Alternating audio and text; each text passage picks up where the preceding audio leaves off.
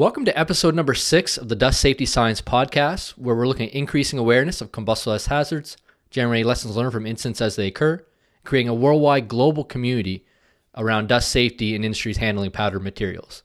I'm your host, Dr. Chris Cloney, and today we have a very special episode where we're talking about the U.S. Chemical Safety Board's recent call to action on combustible dust. On the line today, we have Cheryl McKenzie, Team Lead of Investigations at the U.S. Chemical Safety Board, as well as Dr. Ivan Pupulidy, retired Director of the Office of Innovation and Organizational Learning at the U.S. Forest Services, who is helping with the call to action.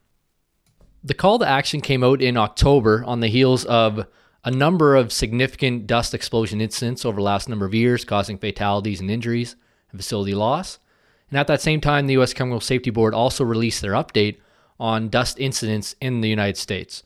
From 2006 to 2017, they found 105 explosion incidents with 59 fatalities and 303 injuries, as reported through their database system. As discussed in the podcast episode, from the number of investigations that they completed, they found a lot of common themes and common threads between the different incidents involving combustible dust, issues with risk perception, issues with the perception of how dangerous is accumulations of dust within facilities. And they really put out this call to action, which is a, a set of 11 questions that they're putting out to industry, to operators, people that develop standards, researchers, um, and anyone that's really involved around the world in industries handling combustible dust.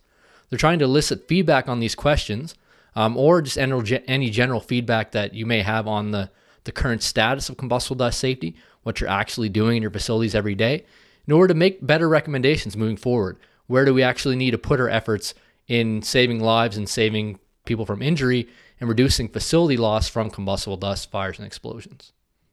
The deadline for the call to action has been extended to December 31st, 2018. So if you're listening to this episode as it comes out, please consider um, replying and sending your answers in. You can do this by emailing combustible dust at csb.gov. Um, and you can access the call to action by just Googling Chemical Safety Board, uh, call to action on combustible dust. You can also go to the show notes, dustsafetyscience.com slash six. Those are the show notes for this episode. And you can find all the information on the call to action there and where you can actually reply and send your responses. If you're listening to this in the future after the deadline, I encourage you still to listen to the episode because we get a lot of great information from what the CSB has historically learned from combustible incidents, what we're actually doing today to try to fight that, and a lot of the lessons learned there. I encourage you also to still respond through to the Chemical Safety Board um, by emailing that email, or you can put your responses in the comments section on this podcast episode. With that, I want to thank you for listening to the Dust Safety Science podcast, for supporting our work with dustsafetyscience.com with the combustible dust incident database, and I hope you enjoyed today's episode with Cheryl and Ivan. So, welcome to the Dust Safety Science Podcast. In this interview, we'll be talking to Cheryl McKenzie and Dr. Ivan Pupulidy, um, who are covering the U.S. Chemical Safety Board's call to action on combustible dust, who we were just talking about. Um, Cheryl, go ahead and say hi and introduce yourself. Hi, I'm Cheryl McKenzie. I'm an investigations team lead for the CSB. And Dr. Pupulidy. Hi, please just call me Ivan. I'm Ivan Pupulidy, and I'm uh, coordinating the some of the research for the uh, call to action for Chemical Safety Board.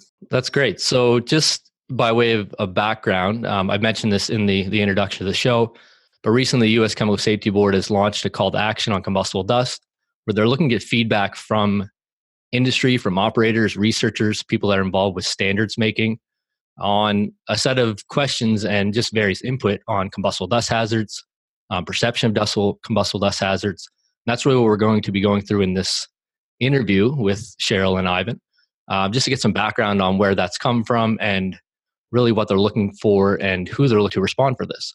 So, Cheryl, maybe I'll start with you, just by background, maybe because we have a, an international audience and people at different levels.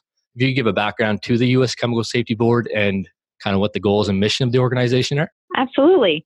All right. The CSB or Chemical Safety Board is an independent safety agency. So we we investigate chemical accidents that happen throughout the U.S. Accidents like dust explosions, and um, we do this in order to share what we learned about how the incident unfolded, in the hopes of uh, identifying opportunities for safety change. So we're we're looking for what can we do in the future to prevent incidents like this from happening again. Uh, we're non-regulatory. We don't cite or fine any companies. um, our whole purpose is safety. Our, our mission actually literally is to drive chemical safety change to protect people and the environment. Yes, from my memory, the the vision, or at least the vision a few years ago, was was a nation safe from chemical disasters, or something along those lines.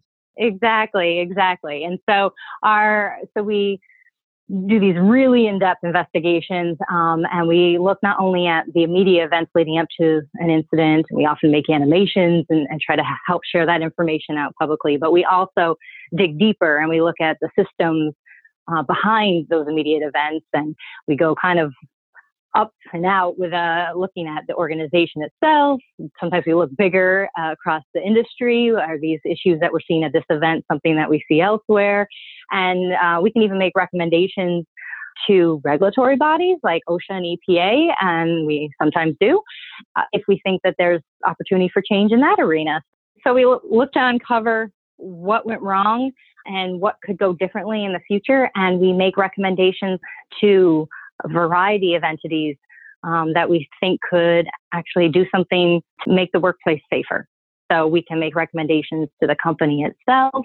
We can make recommendations more broadly to um, to industry associations, and and as I said, we can even make recommendations to uh, regulatory parties. So uh, um, we get on our pulpit and we do a lot of advocacy and outreach to try to share the information we learn in the hopes of driving this chemical safety change. Certainly, yeah, and our our viewership through some things that I've certainly posted and and the work that I put out will be will be familiar with a lot of the work. I personally used the U.S. Chemical Safety Board reports. I had everyone printed during my PhD thesis, all probably thousand pages of them, um, and I, I read everyone. I know every. I know a lot of, of researchers, um, university students. I really use those as entry points within North America, but around the world for catastrophic loss events and instant investigations post event to get learning from them. So in the combustible dust world, the, the viewers will probably be familiar with the 2006 combustible dust hazard study that the CSB did, where they found between 1980 and 2005, 119 fatalities, 718 injuries. And then in 2008, the U.S. Chemical Safety Board released their Imperial Sugar Refinery report and investigation report. And that we actually covered in episode three of the, the podcast. You can find it at dustsafetyscience.com slash three. And I guess to follow up with with Cheryl, from that time, so 2008, over the last decade, what has the CSB been doing in regards to combustible dust, and where has that kind of led to to the point that we're at now? Yeah, so um, after the dust study, we actually um, continue to keep dust on our radar. We did make a recommendation to OSHA for a general industry standard on combustible dust, and I've continued to do outreach and advocacy for that. In the meantime, there were a number of additional dust incidents that occurred. And we went to a handful of them and investigated those. So there was the Imperial Sugar that came after the dust study. We went to um, Hoeganaes Corporation in Tennessee. They had several dust events in a row that we looked at. Uh, US Ink., AL Solutions, and currently we're investigating Didion Milling. Uh, was a corn dust explosion. And so, in all of these events, what's interesting is that they were all in different states all different dust. We had titanium dust, carbon black dust, uh, corn dust, sugar dust, powdered iron. And so, what was interesting is that despite the big disparities in the different events and those kind of basic facts of them, there were a lot of commonalities. And so, as we continue to investigate these events and not seeing really big changes from our 2006 study, we, you know, 12 years later, we're like, we need to do something more. We need to do more on this issue and get more information out there and people dialoguing about this issue. Right now, in particular, sorry, right now in particular, I um, it's not a, um, a regulatory uh, friendly environment, and so we're not expecting the combustible dust uh, general industry standard recommendation to kind of move forward too much. We're hopeful and we continue to do outreach for that, but we start thinking, what, what, what else can we do? Yeah. yeah, exactly. And that's what kind of led us to this. So yeah, a call to action. No, that makes a lot of sense. And maybe I'll I'll jump in with Ivan. So Ivan's helping with the call to action with his background in the innovation organizational learning side. Um, so maybe I'll put that question through to you, as well, Ivan, what are some common themes that you've seen from combustible dust incidents over the last decade with what the U.S. Chemical Safety Board has done, and then just in general? So I think I think one thing that's uh, that's striking for us is that the, the approach to investigation has been rather traditional, and it's as Cheryl said, looking for those things that are broken inside the system and trying to find out how we can fix those. And we're finding that there are a lot of things that, that are overlaps, but we're also finding that there's a possibility that we could approach investigation in an additive way by looking at what we can learn collectively from these events. Now, when I say that, our tradition of learning has been focused mainly on learning what to do and what not to do. What we did in the Forest Service was we turned that a little upside down when we realized that workers need to learn differently. And in fact, everybody inside the system needs to learn differently. Instead of learning what to do and what not to do, which is important, don't get me wrong, we have to do that. But to add on to that, what we need to start to learn is how we can learn in the moment. And what we found so far in looking at the dust research that we've done is that that learning in the moment isn't taking place. People are always surprised that the amount of dust that they see results in a in an often fatal accident often the language that's used inside their own reviews, internal reviews, hinders them or prevents them from being able to learn all that they can. And then there's also some company proprietary sort of defensive mechanisms that are in place that prevent companies from sharing information across a spectrum. So those are kinds of the, the things that we're, we're finding so far in the, in the preliminary study. Did that answer your question? Certainly, yes. So maybe from there, I think that's a good entry point into the the call to action that's been released last month, um, and I believe that the Chemical Safety Board may be extending. Is that correct, Cheryl? Correct. We extended the deadline to the end of the calendar year, December 31st. So uh, we really want to, uh, we, we've been getting some really good feedback. We're encouraged by that. Um, we're hoping to get a lot more. The more uh, the more responses and more insights we get from the various uh, stakeholders, the better. And so we wanted to make sure that we gave people the, the space to to submit comments if they wanted to. That makes a lot of sense to me, and I have been talking to to several individuals that have kind of mentioned that they they wanted to respond and wanted to to send that in, having seen the the call to action document and the questions there. They're just having a hard time finding time, and that's that's one of the reasons why I wanted to have you guys on was to discuss the call to action just to get people their their ideas start to flow and and to encourage them that this is only meant to really be a 15 minute kind of task. It's not something supposed to add to your day and something that can be done pretty easily so at the end we'll talk a little bit about how people can respond but looking at the call to action today uh, maybe I'll, I'll field this one to ivan why why the call to action now and how does that fit in with the lessons learned and what are we really looking to to achieve with this well to to address this question i think we've got to think about how we got to this place. So Cheryl and I have been working together for almost 12 years now, as it turns out. We met uh, co-teaching a course for the uh, Forest Service uh, for the University of California in Berkeley, and and that course was on human factors. And I, like many other people, have been very struck by the way that Chemical Safety Board approaches their investigations and produces these videos, which I see as seminal learning moments. As long as we can attach some sort of uh, genuine inquiry uh, t- to the to the videos themselves. So knowing that and seeing that, we actually invited Cheryl to come over and take a look at our process.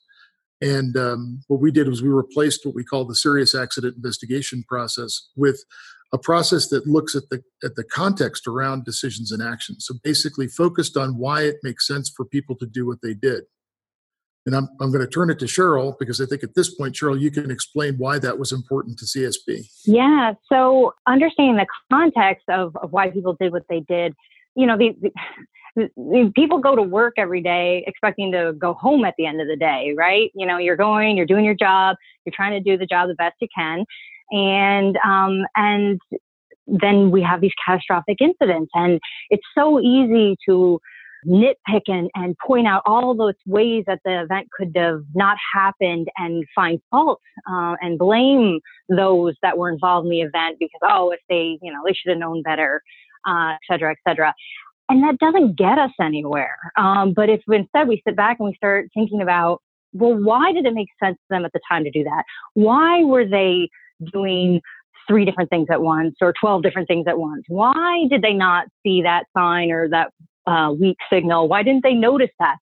And um, when you start asking those questions and digging a little bit deeper and trying to understand that context, oftentimes what's revealed are real learnings, real nuggets of, oh, they didn't notice it because they were doing three persons jobs at once because of, uh, you know, uh, staffing decisions that were made three months ago or whatever it is. And you start uncovering these, and those are where opportunities, you know, lie for, for change and improvement to prevent the next incident. So it's all understanding the context, and and that's why the you know the CSB, uh, um, learning from the Forest Service and, and others. It's just we're trying to do that more, and I think that this call to action is an example of that. We're trying to understand the context of combustible dust. We're in the in the broadest sense. We're trying to understand what is it really like to work in an environment that's inherently dusty where you're told you got to keep it clean and yet you have equipment that breaks and you have to open it up to clean it. And in opening it up, the environment gets dusty. Like, how do you manage that in the real world?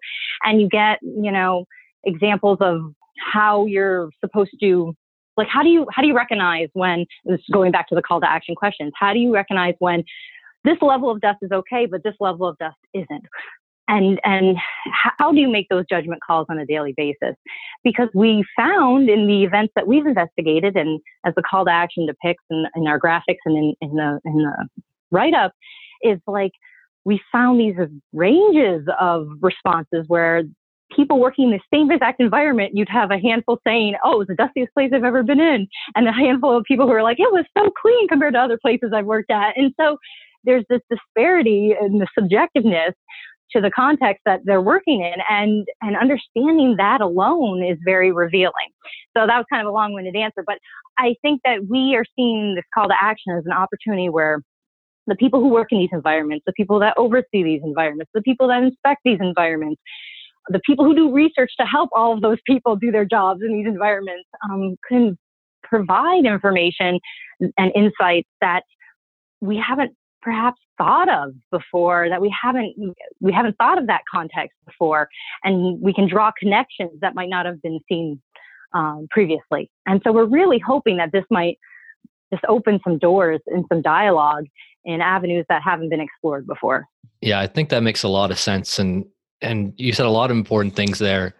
So many actually we dug into each one i'm not sure we'd ever ever get through but a couple of highlights i think is is that it's multi-stakeholder and and there's a big knowledge difference. So the people maybe that have safety knowledge, maybe they're they've done university degrees specifically in safety, health and safety industries. People like myself with a, a really heavy science background on deflagration and and explosion say or science.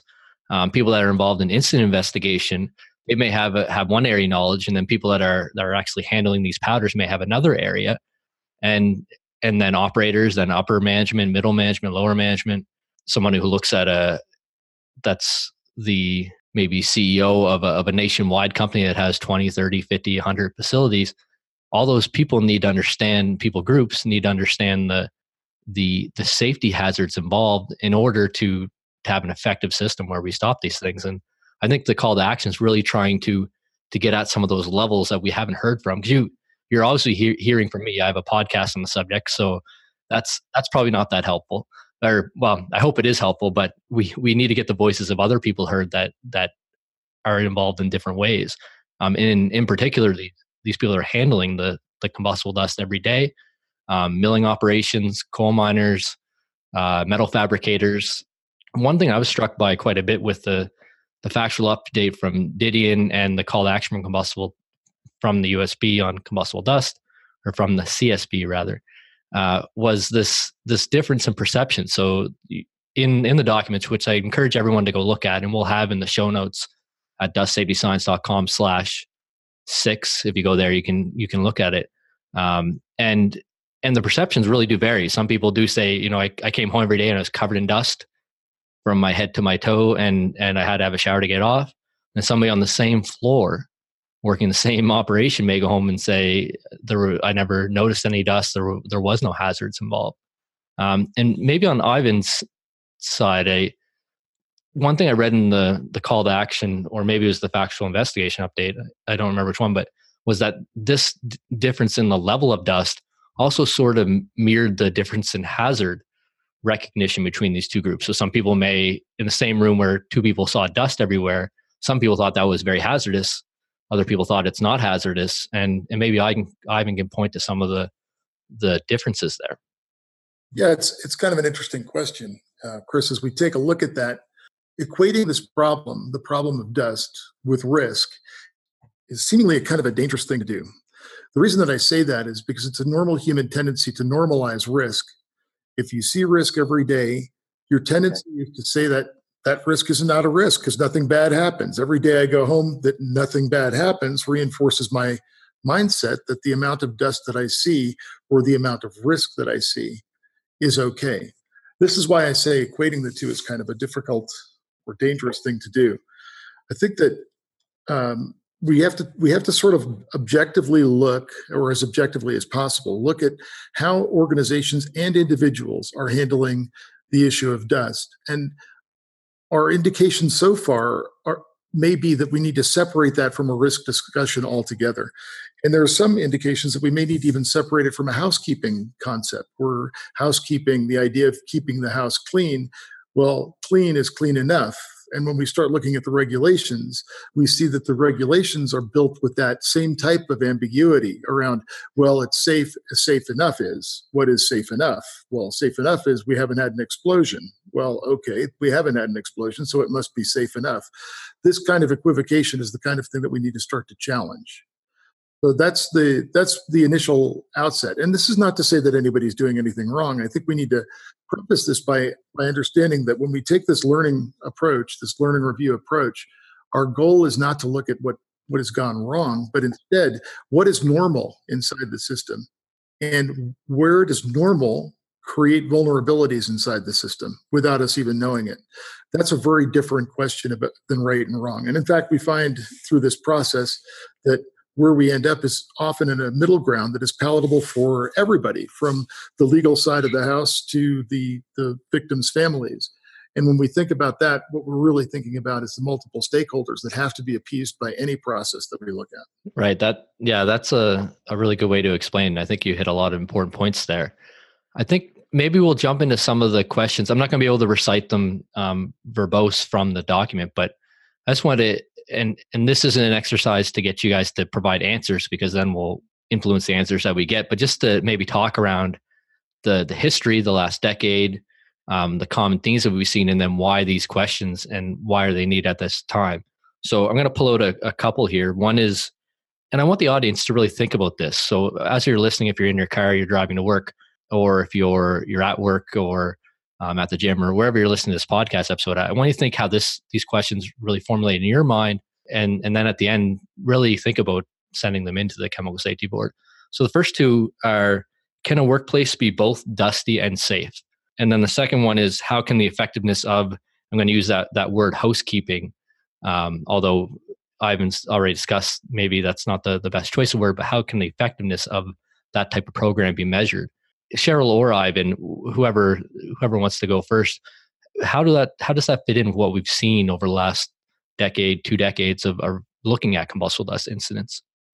Well, I mean, I, will take a stab. I, uh, um, I think that you know we ask these kind of more um, almost theoretical questions because they're they're so they're so hard to answer, and they're so subjective to answers. What what I what we're seeing is like you know, as you said from the the perceptions um, that we kind of culled and, and put in those graphics and the call to action is that the same working environment and people have very diverse perspectives of of how dusty the environment is, and so part of us asking these questions is because they're so difficult to answer. So when when when push comes to shove and you and you you know attempt to answer it, what what kind of answer can you provide, and what does that reveal about about combustible dust as a hazard, and and and what else can we do with that information? Does that does that make sense?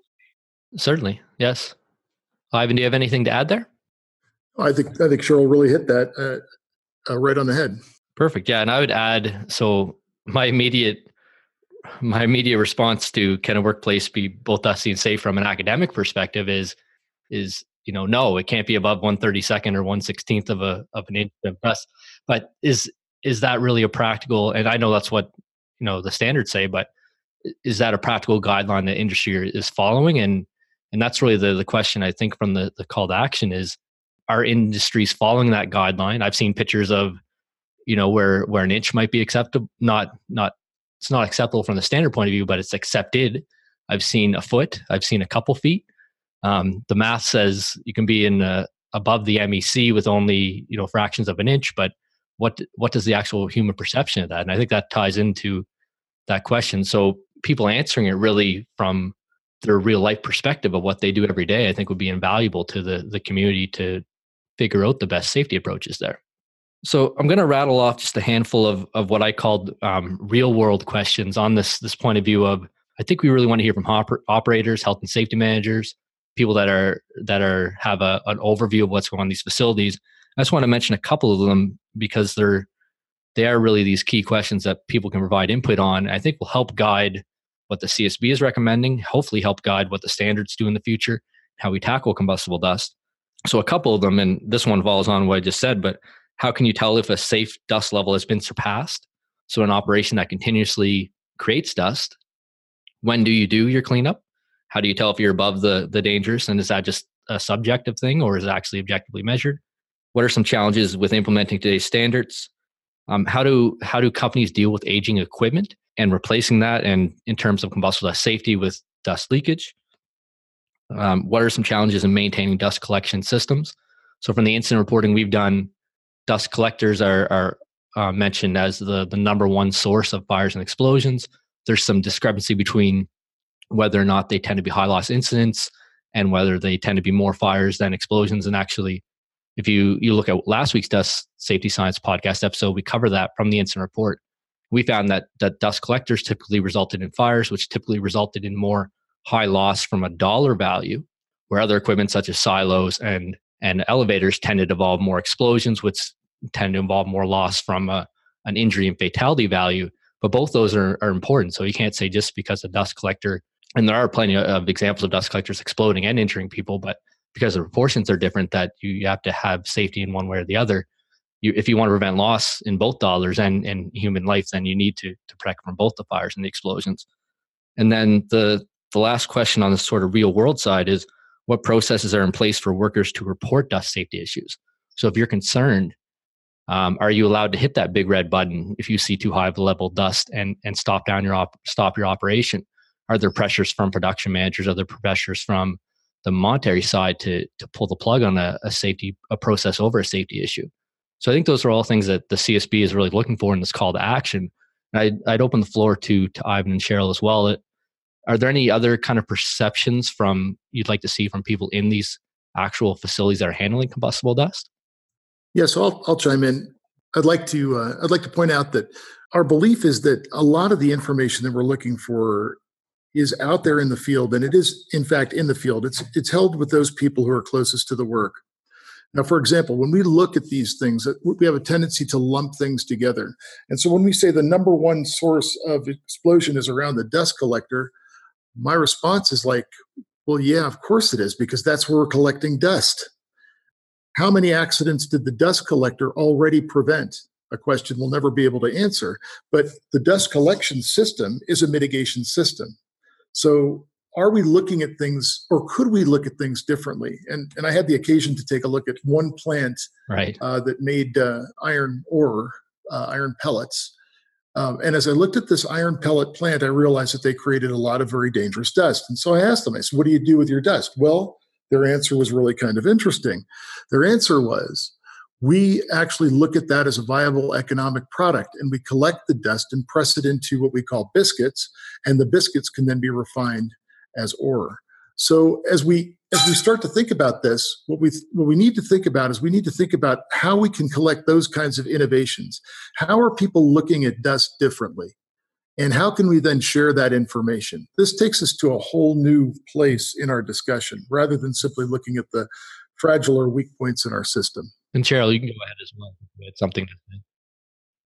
I just want to add to that um, is we see pockets of innovation all the time when we do our investigations where we find a company um, that's just doing something really innovative or even just a site separate from its you know corporate um, uh, organization that it's a part of just tried something different and they're having a lot of success. So in in this set of questions like they uh, you know we're trying to get at some of the i think the really heavy challenges that that organizations and work sites that in, deal with dust face but we're looking for stories of successes as well as uh, as well as those um, challenges that people have. So we really hope that we get some people writing in with you know um, hey well we we handled this issue by doing x and it seems to be working for these reasons um, i think that again it's, it's sharing that knowledge and that information out and we can we can then you know be the conduit to that information and get it out there so maybe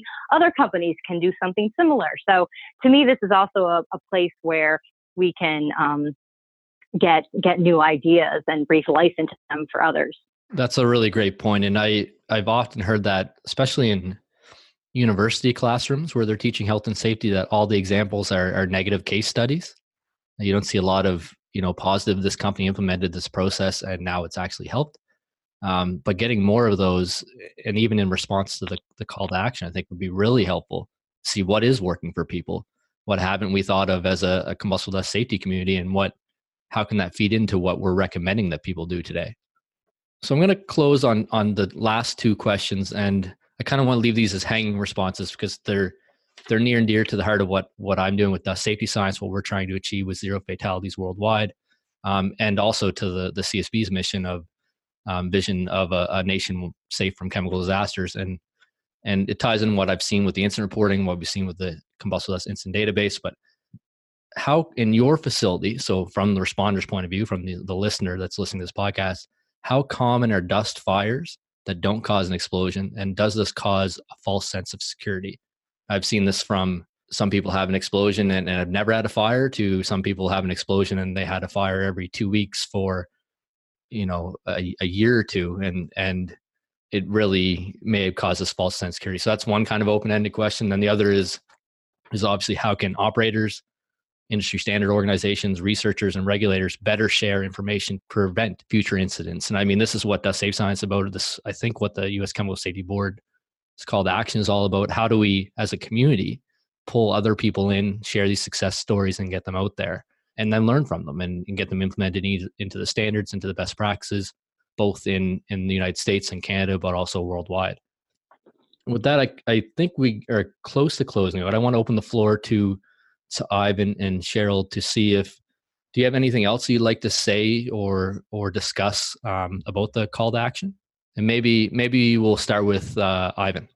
So I think this is an opportunity. It's an opportunity for people to join in this conversation uh, it is not something that is already predetermined. We're in a position where we are in an exploration mode. We're in an open inquiry mode. And that means that we're going to allow the data to direct a lot of the future actions and decisions that are made in terms of how we propagate the information, in terms of how we make sense of the information.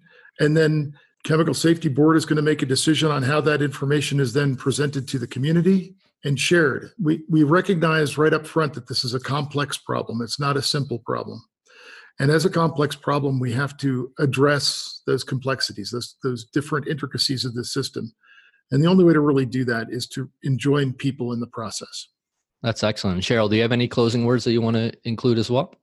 Oh, Ivan uh, just did a nice job there. Um, yeah, we, we really are kind of letting the responders, the commenters, uh, drive the action forward. So the more responses we get, the more insights and, and ideas and thoughts that are shared, the more opportunities we might have to do something more with it. So the CSB's kind of um, um, Dust is on our critical driver list. Our board is very um, very much in favor of doing more on this issue. It's very important to them.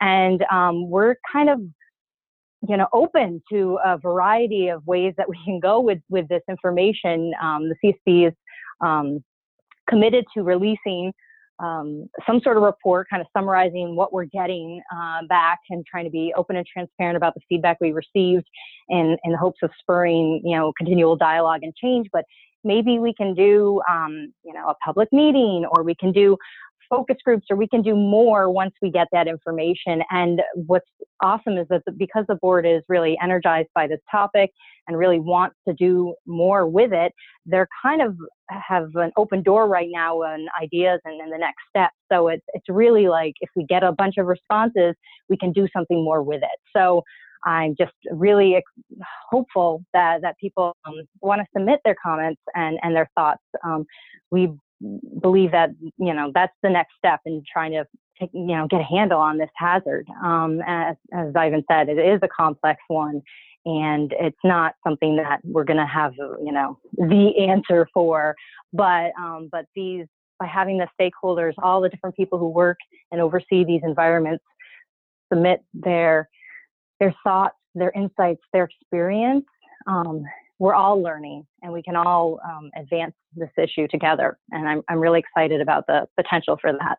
Yes, I'm really excited too. And I, I haven't seen this tact um, where you, I've seen a lot where we try to put information out and hope people that get it. But from this, we're really saying, send us what your thoughts are. And the U.S. Chemical Safety Board is really saying, send us your thoughts. We'll collect them. We'll put it out in a public way. I'm sure it'll be very well designed as we've seen with the, the Chemical Safety Board videos and the reports that have been done before and put in the best way to, to learn from. So if you want to respond, if you want to see the call to action, um, you can go to dustsafetyscience.com slash six for this episode. You can pull up the call to action there and look at the questions. Um, alternatively, I'm pretty sure if you Google U.S. Chemical Safety Board call to action combustible dust, you'll find it on their website as well. And you can pull that up. You can reply and send your responses in by emailing combustible dust. And Cheryl, correct me if I'm wrong here, but combustible dust at us.gov. No, um, combustible dust at csb.gov. Okay, combustible. That's right. Combustible dust at csb.gov. Um, and from my understanding, if you take a look and you only want to answer one question, or you even want to write a paragraph that's unrelated to the questions, or even if you have a, a different question you think the Chemical Safety Board should be asking, um, send those in. Those are all really helpful information. You could take just two minutes and send off an email to combustible dust at csb.gov with just your overall thoughts. You don't even need to look at the call to action. And you can also send responses through to Dust Safety Science, either in the, the comments of the post or you can send them through to me directly, chris at dustsafetyscience.com.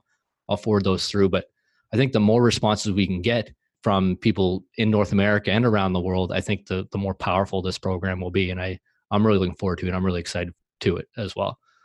So with that, I just want to say thank you to to Ivan and to Cheryl for for coming on today. And thank you to the Chemical Safety Board for putting on this great program, which I think over the next one, two, five, ten years, we will will really see that it was a, a driver for change in how we handle combustible dust safety. So with that, I just want to say thank you, and I look forward to the next time we get to have you guys on the show. Thanks so much, Chris. Thank you, Chris. And I think that the community has a lot to thank you for as well. I appreciate that, and I look forward to talking to you guys soon.